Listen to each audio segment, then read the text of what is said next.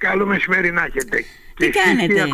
Τι κάνετε? Γλυκύτατε, κύριε Μαμαλάκη. Είστε στη Λίμνο, ήδη? Είμαι στη Λίμνο, ναι. Είστε στο ξενοδοχείο σας? Όχι ακόμα. Ήρθαμε να τσιμπήσουμε κάτι πιτούλες. Τι πιτούλες? Πείτε μου, τι πιτούλες? Ακόμα δεν τις έχω δει. Δεν τις έχετε δει. Τι έχετε παραγγείλει, θέλω να μου πείτε? Τι παραγγείλατε? Δεν έχω παραγγείλει τίποτα.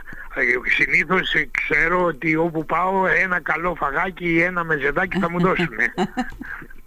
Λοιπόν, ωραία. Δεν θέλετε να μου πείτε τι παραγγείλατε. Θέλετε να μου πείτε τι θα μας μαγειρέψετε αύριο? Αύριο στο φεστιβάλ, μετά από αρκετή σκέψη, γιατί δεν μπορούμε να κάνουμε και πολύ περίπλοκα πράγματα, ναι, θα κάνουμε μία, ας πούμε, μακαρονάδα μόνο με ντόπια προϊόντα. Ναι. Δηλαδή θα μαγειρέψουμε φλωμάρια, θα τα ζεματίσουμε με λίγο ελαιόλαδο και θα κάνουμε ένα κιμά που θα είναι από καβρουμά, πρόβιο και αγελαδινό ή μοσχαρίσιο αν θέλετε, με κρεμμυδάκι, σκόρδο, ντομάτα, και θα κάνουμε και την διεθνή σαλάτα που λέγεται Σίζαρ, μόνο με προϊόντα της Λίμνου. Α, καταπληκτικό. Δηλαδή θα βάλουμε παξιμάδι, το dressing θα το κάνουμε με παστά ψαράκια της Λίμνου, λίγο σκορδάκι, κασκαβάλι τριμμένο από πάνω, και νομίζω θα το μοιράσουμε στον κόσμο σε μικρά μπολάκια, να δοκιμάσουν μια ωραία μακαρονάδα ντόπια μαζί με τη σαλατούλα. Πάρα πολύ ωραία.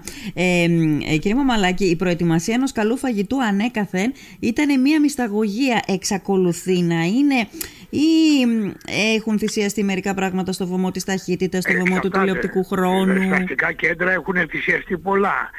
Σήμερα τα νοικοκυριά, και η κοπέλα και ο σύζυγος δουλεύουν. Άρα λοιπόν οι χρόνοι δεν είναι απεριόριστοι. Πρέπει να μαγειρέψει κάτι γρήγορα η μαμά, να ταΐσει τα παιδιά της. Αυτό απαιτεί μια θυσία στην ποικιλία και στην προετοιμασία την μεγάλη, ας το πούμε. Έτσι. Από εκεί και πέρα, εάν μια Κυριακή ή ένα Σάββατο υπάρχει χρόνος, σίγουρα θα ετοιμαστεί ένα πιο περίπλοκο φαγητό, το οποίο θα το απολαύσει όλη η οικογένεια και πιθανόν και κάποιοι φίλοι. Το κάνουμε αυτό, το κυριακάτικο φαγητό, ας πούμε, που μεγαλώσαμε όλοι. Ισχύει ακόμα ως έθιμο? Αρκετά θα έλεγα. Και τα παιδιά, ξέρετε, τα Σαββατοκυριακά θέλουν να πάνε σε όλα αυτά τα παρεκπαιδευτικά που έχουν, να πάνε στο μπαλέτο, να πάνε στο ποδόσφαιρο, στο μπάσκετ και σε άλλες δραστηριότητες. Αλλά ξέρετε, όποιες οικογένειες το επιδιώκουν αυτό, κάνουν ένα πάρα πολύ καλό στην ψυχή όλης της οικογένειας. Σωστά, ένα μεγάλο δώρο στην ίδια την οικογένεια. Ναι. Γιατί ξέρετε, σε ένα τραπέζι που είναι όλη η οικογένεια, ανταλλάσσεις πληροφορίες, λες πως πέρασες την εβδομάδα σου, οι γονείς λύνουν κάποια προβληματάκια που πιθανόν να έχουν τα παιδιά. Και πάει λέγοντας. Αφήστε δε που μπορεί να είναι και η μοναδική μέρα, ας πούμε, της εβδομάδας ή στιγμή του τελευταίου διημέρου, να πω εγώ, ας πούμε, που βρίσκεται η οικογένεια μαζεμένη στον ίδιο χώρο. Δίκιο, έτσι είναι. Πάμε λίγο τώρα να... Ναι, πείτε μου, ολοκληρώστε. Πάντως νομίζω ότι γενικά στην Ελλάδα, επειδή έχω τη χαρά και τη γυρίζω όλοι πολύ συχνά, συντηρείται το οικογενειακό τραπέζι ακόμα πάρα πολύ, και αυτό είναι πάρα πολύ καλό. Ενώ παράλληλα, αν θέλετε, στα εστιατόρια και στις ταβέρνες μπορεί να βρει κανείς και τοπική κουζίνα. Πάμε λίγο σε αυτό το κομμάτι, έτσι, το αμιγώς, το κομμάτι που έχει να κάνει με το τρόφιμο.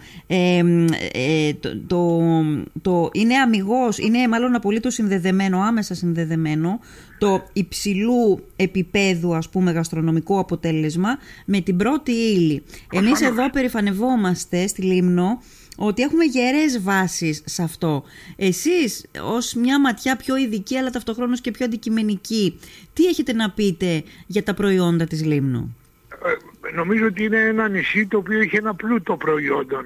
Πρώτα απ' όλα έχει πάρα πολύ καλό στάρι, το οποίο είναι περιζήτητο για να γίνει αλεύρηση ανά την Ελλάδα. Καραβάκια μικρά των 1.000 τόνων φεύγουν από εδώ και διανέμουν το στάρι σε όλη την Ελλάδα.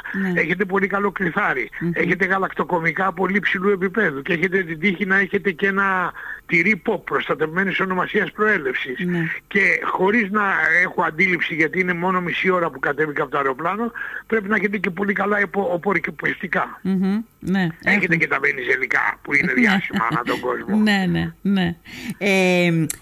Νομίζω ότι σε αυτό το κομμάτι έχουμε μια παράδοση στην Ελλάδα πολλά μέρη. Έτσι δεν είναι, δηλαδή. Όλα τα μέρη. Ναι. Επειδή έχετε ξανάρθει στη Λίμνο, δεν έχετε ξανάρθει? Είναι η τρίτη φορά που έρχομαι. Είναι η τρίτη φορά που έρχεστε. Έχω κάνει και ένα ντοκιμαντέρ. Βεβαίως, σας θυμόμαστε. Έχετε μαγειρέψει ξανά. Θα είχε ένα ενδιαφέρον να μας πείτε κάποια στιγμή αν βλέπετε μια διαφορά και στην παραγωγή, αν βλέπετε μια διαφορά καταρχάς στην ίδια τη Λίμνο που φαντάζομαι ότι υπάρχει διαγυμνού οφθαλμού. Είναι πάρα πολλά χρόνια από το τελευταίο μου ταξίδι. Πρέπει να ήταν το 2006, δηλαδή έχουν μεσολαβήσει 16 χρόνια. Ναι. Η αντίληψη που έχω αυτή τη στιγμή από το αεροδρόμιο μέχρι εδώ που ήρθα δεν είναι πλήρης. Νομίζω ότι τις επόμενες 2-3 μέρες που θα είμαι εδώ θα ολοκληρώσω την εικόνα μου και να τα ξαναπούμε. Πολύ ωραία, πολύ ωραία. Λοιπόν, σας αφήνω να παραγγείλετε και να απολαύσετε το φαγητό σας και το πιάτο που θα σας φέρουν. Γιατί δεν είμαι σε εστιατόριο, είμαι σε σπίτι. Πείτε μας ότι είστε σε σπίτι. Αν είστε σε σπίτι και βέβαια η αλήθεια είναι ότι και σε σπίτι να ήσασταν και σε εστιατόριο και σε ταβέρνα, καλά θα φάτε, καλά θα τρώγατε έτσι κι αλλιώς. Είμαι σίγουρος. Ναι, γιατί όλοι έχουν να το λένε ότι το γαστρονομικό κομμάτι του νησιού είναι το ανερχόμενο κομμάτι. Ναι, και εγώ το πιστεύω αυτό.